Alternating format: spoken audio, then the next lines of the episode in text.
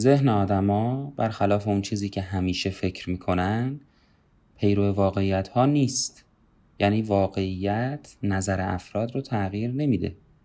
بلکه تغییر نظر افراد یا خودمون خیلی پیچیده تر از اون چیزی هست که تصور می‌کنیم.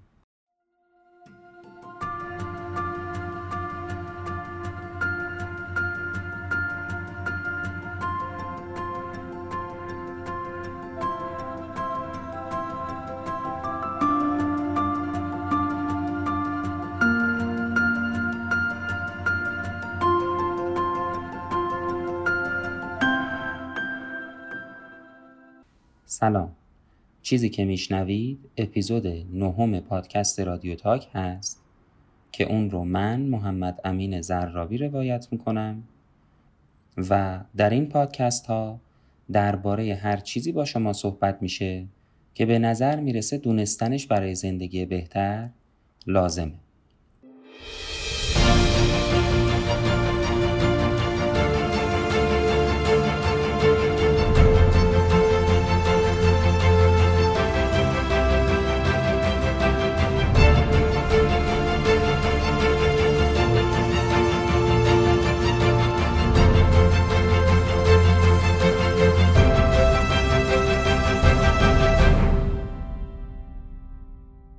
چیزی که تو این اپیزود دربارش با شما صحبت می‌کنم آقای اوزانوارول نوشته که در تاریخ 8 سپتامبر 2017 با عنوان Facts Don't Change People's Minds Here's What Does در وبسایت هلئو منتشر شده. وبسایت ترجمان هم اون رو در تاریخ دهم تیر ماه 1398 و با عنوان واقعیت نظر افراد را تغییر نمی دهد و با ترجمه آقای بابک طهماسبی منتشرش کرده.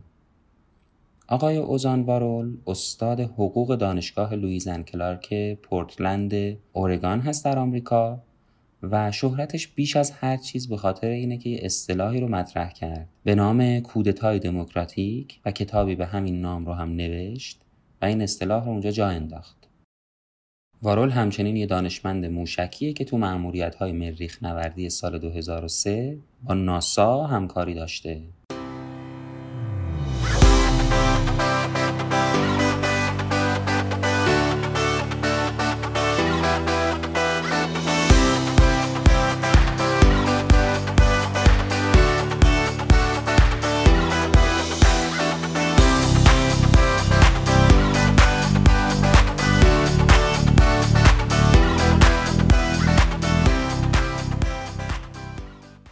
قبل از اینکه وارد این اپیزود بشیم یه مطلبی رو بگم.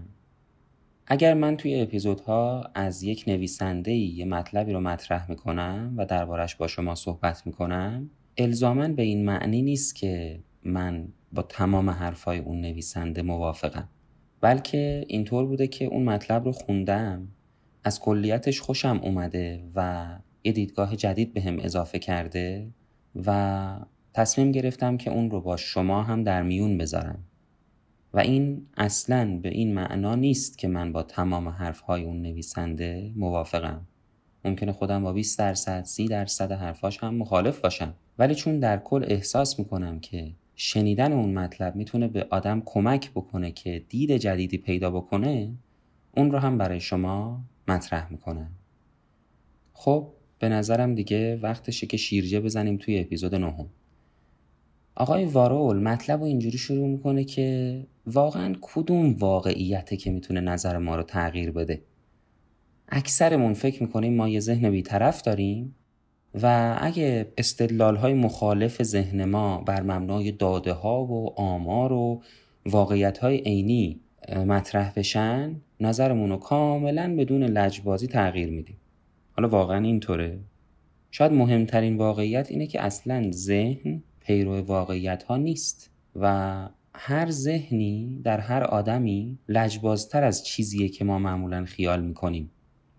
خب حالا اگه اینطوره که میگیم اگه واقعیت ها جواب نمیدن پس چطوری میشه نظرها رو تغییر داد؟ حالا چه نظر خودمون چه نظر بقیه؟ آقای وارون میگه اگه دو سال پیش از من میپرسیدید که من چطور نظر کسی رو عوض کنم یه توصیه به هم بکن یه چیزی یادم بده من یه جواب دیگه ای به شما می‌دادم. اما الان نظرم عوض شده. یه چیز دیگه میگم.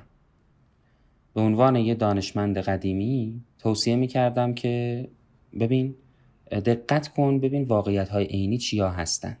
آمارا رو نگاه کن. فکت ها رو ببین.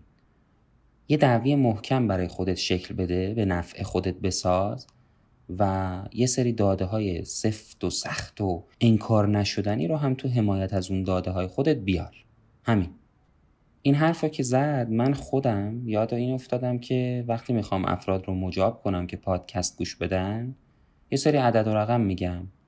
تو یکی از پست های صفحه اینستاگرام نوشتم که اگر نیمی از زمان مربوط به رفت آمد کاری رو اختصاص بدید به پادکست و بعد در طول یک سال اون رو محاسبه کنید معادل انقدر ساعت میشه و به هر حال داشتم عدد و رقم ارائه می‌دادم.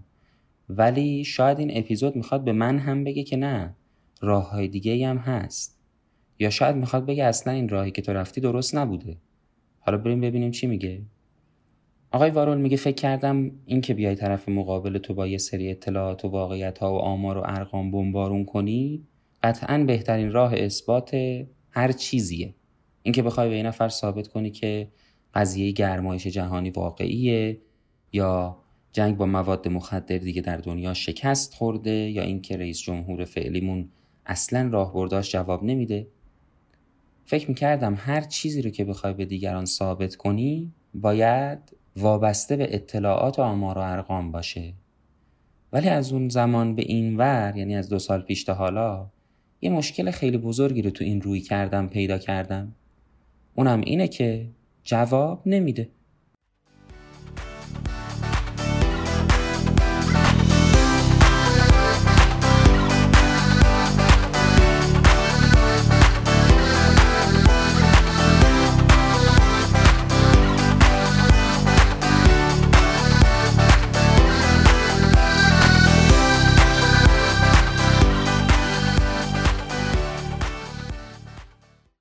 جمله خیلی مهمی رو میگه. اونم اینه که ذهن پیرو واقعیت ها نیست. همونطوری که جان آدامز میگه واقعیت ها چیزای سرسختی هستن قبول. ولی ذهن ما از اون واقعیت ها هم سرسخت تره خیلی جالبه ها یعنی مهم نیست چقدر این واقعیت ها قانع کننده و معتبرن. حتی برای فرهیخته ترین آدما هم. مهم اینه که هنوز شک و تردید در مقابله با این واقعیت ها از بین نرفته. هر آدمی وقتی بخواد با یه حقیقتی روبرو بشه شک داره. چرا؟ چون ممکنه اون واقعیت با باورهای خودش در تضاد باشه. ما آدما یه چیزی داریم به نام confirmation bias یا سوگیری تأییدی که حالا من خودم ترجمه فارسیش خیلی نمیپسندم. حالا این چیه؟ سوگیری تأییدی که کاملا مستند هم شده میگه ما معمولا به اون شواهدی که با باورامون در تضاد و در تقابلن ارزش کمتری میدیم و دوست داریم شواهدی که در تایید باورامون هستن رو ببینیم و به اونا بیشتر بها بدیم. یعنی ما نگاه می‌کنیم ببینیم از بین مثلا پنج تا گزینه‌ای که روبروی ما قرار گرفته کدومش بیشتر به باورای الان و قدیمی ما نزدیکه؟ اونو انتخاب می‌کنیم. در حالی که کار درست اینه که حقیقت و حق رو انتخاب بکنیم. ما میایم چیکار می‌کنیم؟ ما میایم اون فکت ها و حقیقت ها و استدلال که طرف مقابلمون توی بحث داره میگه کنار می‌ذاریم. همین باعث میشه که عقاید خودمون مستحکم تر بشه و اون الگوهای تفکر موجود و پابرجا رفته رفته به هم زدنشون سختتر بشه. یعنی آدما سختتر می‌تونن بیان اون الگوهایی که ما تو ذهنمون ساختیم و به هم بزنن. در نتیجه باورامون رو تغییر بدن. در نتیجه طرز فکرمون رو عوض کنن. این جمله باید مخصوصا مد نظر آدمای جوان و کم سن و سالتر قرار بگیره. چرا؟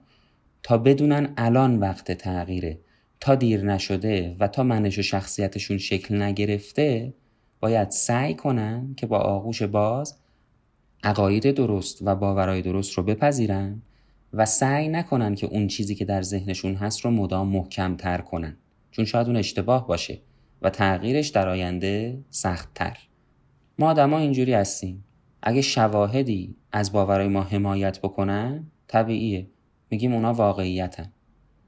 مثلا امروزه هم پزشکا همچنان از آسیبای رژیمای پرچربی صحبت می‌کنن. یا به بیمارانشون در مذمت این رژیمای پرچربی تذکر میدن. اما های خیلی زیادی هستن که این ادعا رو رد کردن. یعنی گفتن رژیمای پرچربی اونقدری هم که فکر می‌کردیم ضرر نداره. هر روز هم این پژوهش ها داره تعدادشون بیشتر میشه ولی باز پزشکا دارن از آسیب های رژیم پرچربی صحبت می‌کنن. این یعنی چی؟ یعنی پزشکا هنوز نتونستن بپذیرن چیزی که مدتها درست بوده الان درست نباشه. یعنی نمی‌تونن بپذیرن که این باور ما اشتباهه. ما هم باید با پژوهش های جدید خودمون رو مطابقت بدیم. باید با نتیجه تحقیقات جدید منطبق بشیم.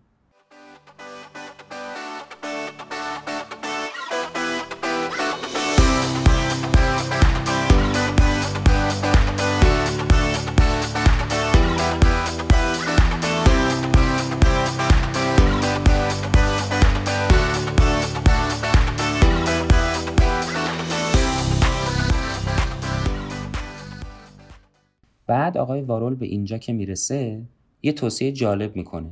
میگه اگر شما به قدرت سوگیری تاییدی یا همون confirmation bias شک دارید اشکال نداره. برید دفعه آخری که یه چیزی رو تو گوگل search کردید پیدا کنید. بعد فکر کنید ببینید که هر لینک رو اومدید با دقت تا آخرش بخونید و بعد یه تصویری از اون موضوع مد نظرتون به دست بیارید. یا اینکه نه نگاه کردید ببینید تا کدوم لینک در تایید نظر شماست. کدوم لینک بیشتر با شما می‌خونه؟ بعد اونو انتخابش کردید کدوم؟ تعارف رو کنار بذاریم. به هر حال هر طور شده رفتید اون نتیجه موافق نظر خودتون رو پیدا کردید. مخصوصا اگه مایل باشید تا صفحه دوازدهم نتایج جستجوی گوگل هم جلو برید. خیلی جالبه. یه بار دقت بکنید. حالا اگر یادتون نمیاد آخرین بار از این به بعد. نگاه بکنید ببینید وقتی تو گوگل یه چیزی رو search می‌کنید بیشتر سمت کدوم لینک ها میرید؟ خب اگه واقعیت ها جواب نمیدن پس چطوری میشه نظرها رو تغییر داد؟ چطوری نظر خودمون یا نظر همسایمون رو عوض کنیم؟ واقعا مهمه ها. آقای وارول یه کار خیلی خوبی که کرده فقط در مورد این مسئله صحبت نکرده بلکه راه حل هم ارائه داده. خیلی وقتا یه نفر یه مشکلی رو مطرح می‌کنه و آخرش مای مخاطب رو به حال خودمون رها می‌کنه. راه حلی هم نمیگه. اما اینجا آقای وارول چهار تا راه حل خیلی خیلی کاربردی به ما میگه. اولین راه حلش اینه که بیایم یه راه گریزی به ذهنمون بدیم. یعنی چی؟ میگه ما که تمایل نداریم به اشتباهامون اعتراف کنیم. ما که وقتی می‌خوایم به اشتباهمون اعتراف کنیم هر راه گریزی رو پیدا می‌کنیم خودمون رو پیچ و تاب میدیم. جوری پیچ و تاب میدیم که این یوگا کارهای حرفه‌ای هم تحمل همچین پیچ و تابی ندارن. راهش این نیست. راهش فرار از اعتراف نیست بلکه اعترافه. تو اپیزود هشتم پادکست رادیو تاک به نام خودت نباش گفتیم. گفتیم ویتکنشتاین یکی از راه های جلوگیری از خودفریبی رو اعتراف می‌دونه. یه مثال جالب که یادم اومد میگن که توی بورس خیلی از آدم هایی که اتفاقا تو شغل اصلی خودشون هم موفقن درآمد بالایی دارن حرفه‌ای شدن. ولی وقتی می‌بینن که سهامشون داره با ضرر روبرو میشه حاضر نیستن اعتراف کنن که ما داریم ضرر میدیم و امید واهی به خودشون میدن که نه حالا صبر کنیم شاید دوباره خوردیم به سود و ضرر نکردیم. در حالی که این اشتباهه باید آدم شکستش رو یا ضررش رو توی بورس بپذیره و همون لحظات اولی که اون سهام داره با ضرر مواجه میشه بفروشتش. اعتراف به ضرر توی بورس یکی از روش های ذهنی خیلی مؤثر برای جلوگیری از ضررهای بیشتر. پس راهش اینه که ما به ذهنمون یه بهونه بدیم اون رو فریب بدیم. البته نه به معنی خود فریبی بلکه به این معنی که همون کسی که مورد نظرمون هست. قانع کنیم که تصمیم یا باور قبلی ما با توجه به اون چیزی که قبلا می‌دونستیم درست بوده. ولی الان که واقعیت های اصلی تغییر کردن نظر هم باید تغییر کنه. باید این رو بپذیریم. یعنی ذهنمون رو جایی گول بزنیم که فکر می‌کنه هنوز اون باور قدیمی درسته. باید بهش بگیم نه. اعتراف بکنیم که اون باور قدیمی اشتباهه و باید باور جدید و نظر جدید رو بپذیریم. حالا ما چیکار می‌کنیم؟ به جایی که بیام راه گریزی به ذهنمون بدیم یه مشتی حواله رفیقمون می‌کنیم. یا تحقیرش می‌کنیم میگیم من که گفته بودم بهت. یا ترد می‌کنیم میگیم یه مشت آدم رقت یا مسخره می‌کنیم میگیم عجب احمقی. این قضیه یک مشت آدم رقت انگیز برمیگرده به انتخابات ریاست جمهوری آمریکا تو سال 2016 که خانم هیلاری کلینتون که یکی از نامزدها بود خطاب به نیمی از هوادارای ترامپ گفت basket of deplorables. یعنی تقریبا همون یک مشت آدم رقت بعد فرداش عذرخواهی کرد که چرا به نصف اونا گفتم. یعنی باید به همشون اینو می‌گفتم. اما خیلی جالبه که همین خانم کلینتون توی کتابی که بعد از انتخابات نوشت گفت یکی از دلایل شکست من تو انتخابات گفتن همین عبارت بود.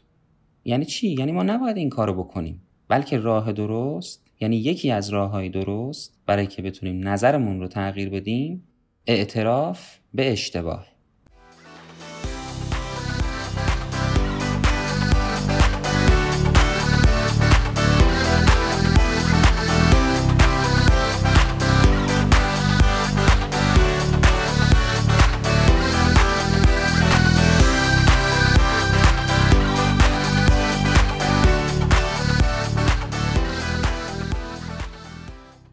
حالا یه چیزی هم هست.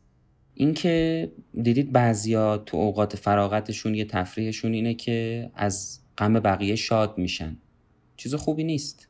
یه اصطلاح آلمانی هست شادن فرویده به معنی لذت بردن از بدبختی دیگران. ولی این یه تاثیر ناکارآمد رو داره و اونم اینه که وقتی ما از ناراحتی نفر شاد میشیم طرف سیستم دفاعیشو فعال می‌کنه و تو موضع خودش سرسختتر میشه. اینجا همون لحظه ایه که اگر ما ذهن رو برای باور به یه چیزی تحقیر کنیم جنگ و باختیم. ما باختیم نه طرف مقابل که تحقیر شده. یعنی تو این لحظه نه تنها ذهن تسلیم نمیشه بلکه میاد جای پاشو محکمتر می‌کنه. وقتی به باورای کسی میگیم احمق سالاری یا ایدیوکراسی تغییر نظرش باید مستلزم این باشه که قبول کنه احمق دیگه درسته؟ خب این اعترافیه که کمتر ذهنی حاضر به اون میشه. بنابراین طرف مقابل رو توی بحثامون تحقیر نکنیم تا نظرش عوض بشه. بعد آقای وارول اینجا یه مثال جالب می‌زنه. میگه دموکرات ها تو آمریکا همین الان تو همین تله افتادن. اینا دائم دارن سعی می‌کنن که بیان طرفدارای ترامپ رو قانع کنن که رأی دادن به ترامپ اشتباه بوده. و اونا مسئول این ناکارآمدی هستند که در آمریکا اتفاق افتاده. اما با این کار اصلا موفق نمیشن و طبیعیه که نامزد اونها توی انتخابات 2020 هم نتونه رأی بیاره دوباره و باز جمهوری خواه موفق بشن. رابرت چلدینی نویسنده و استاد روانشناسی میگه که دموکرات ها باید برعکس بیان یه راه گریزی بذارن پیش پای طرفدارای ترامپ تا هم وجهه خودشون رو حفظ کنن. و هم بگن آقا ما اشتباه کردیم. ما اون موقع تو سال 2016 شرایطمون جوری بود که تصمیم گرفتیم به هیلاری کلینتون رأی بدیم. ما که نمی‌دونستیم چی میشه. اینجوری وقتی بپذیرن که اشتباه کردن راحت تر می‌تونن طرفدارای حزب مخالفشون رو هم قانع کنن.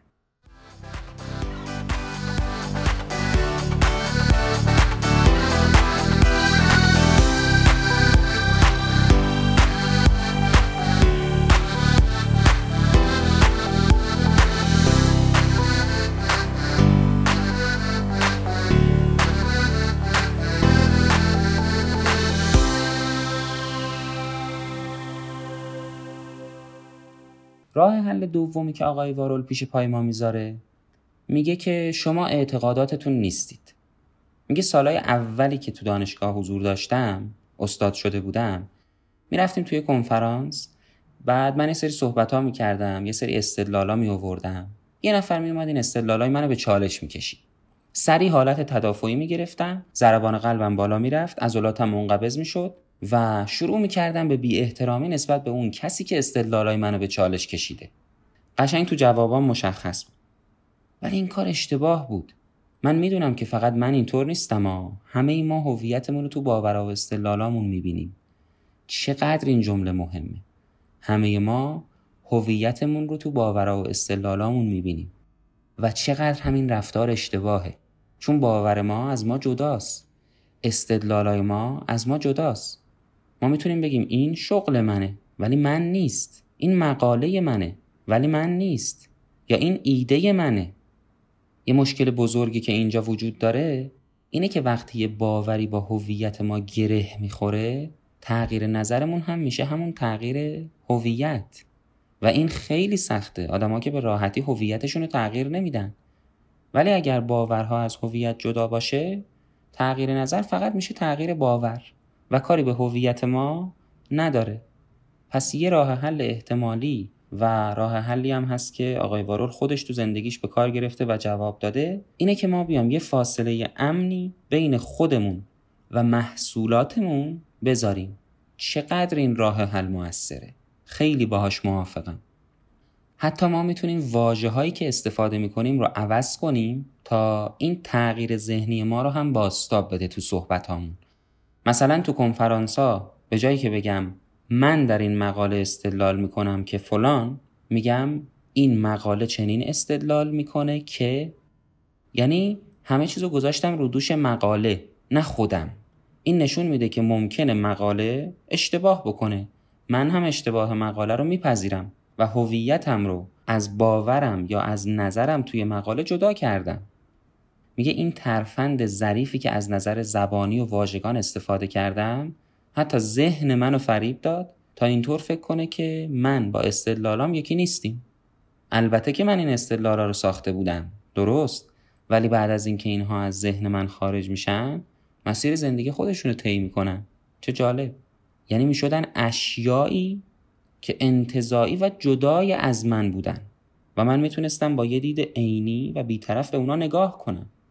ولی اگر درون من بود و جزئی از هویتم شده بود دیگه نمی‌تونستم بررسیش کنم. دیگه نمی‌تونستم ازش انتقاد کنم.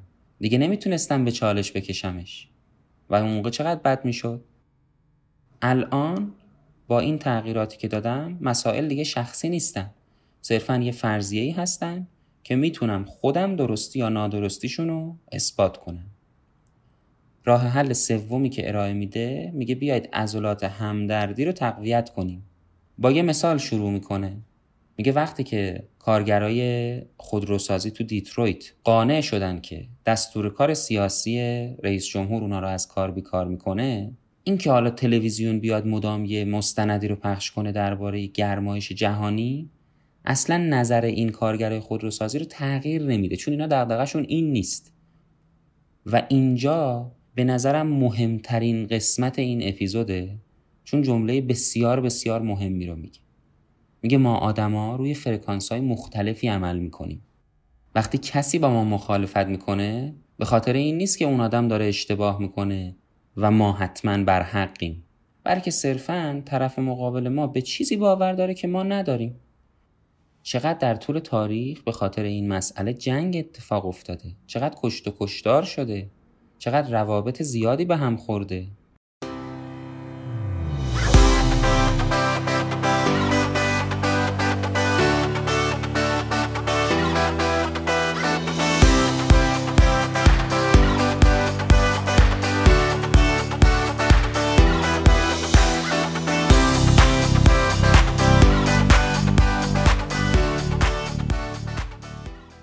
چالش کار اینجاست که ما بیایم. و فرکانسمون رو با طرف مقابل تنظیم کنیم.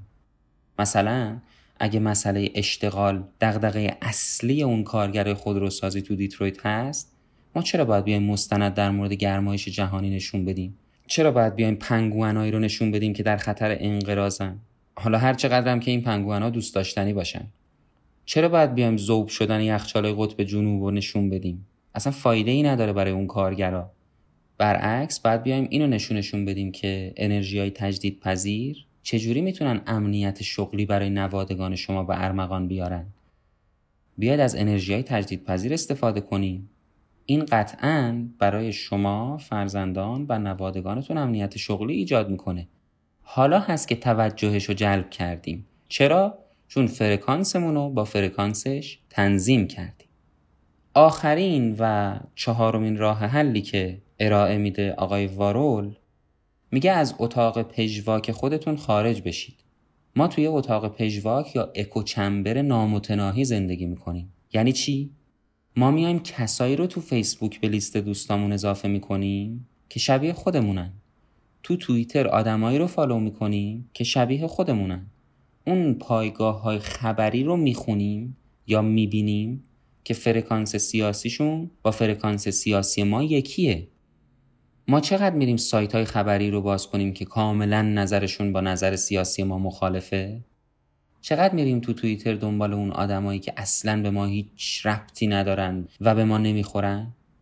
چقدر تو فیسبوک آدمایی که ازشون خوشمون نمیاد رو به لیستمون اضافه می‌کنیم؟ همه اینا یعنی عقاید ما اصلا اونقدری که باید تحت آزمون فشار قرار نمی‌گیرن. این اصطلاح آزمون فشار هم خیلی جالبه.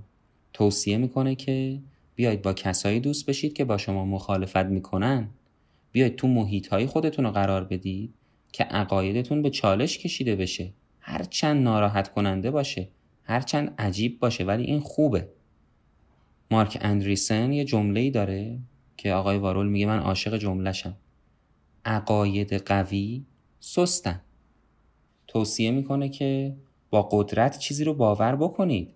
ولی اگه واقعیات خلافش نشون میدن خب پذیرای تغییر عقیده باشید اشکالی نداره.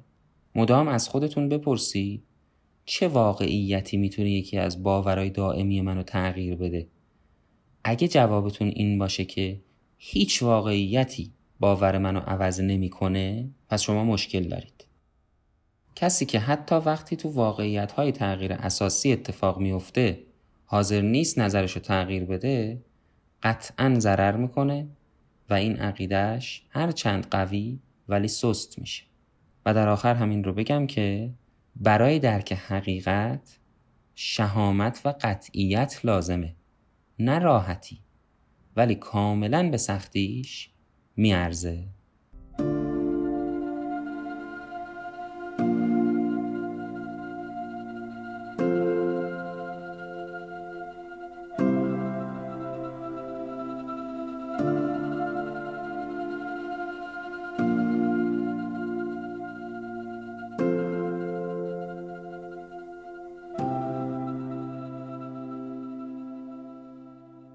خیلی ممنونم از توجهتون.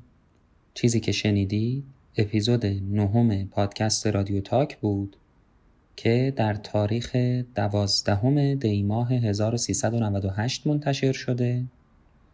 اگر تمایل دارید که از اخبار و اطلاعات مربوط به پادکست رادیو تاک مطلع بشید می‌تونید صفحه توییتر رو با عنوان رادیو تاک پاد یا صفحه اینستاگرام رو با عنوان رادیو تاک پادکست دنبال کنید.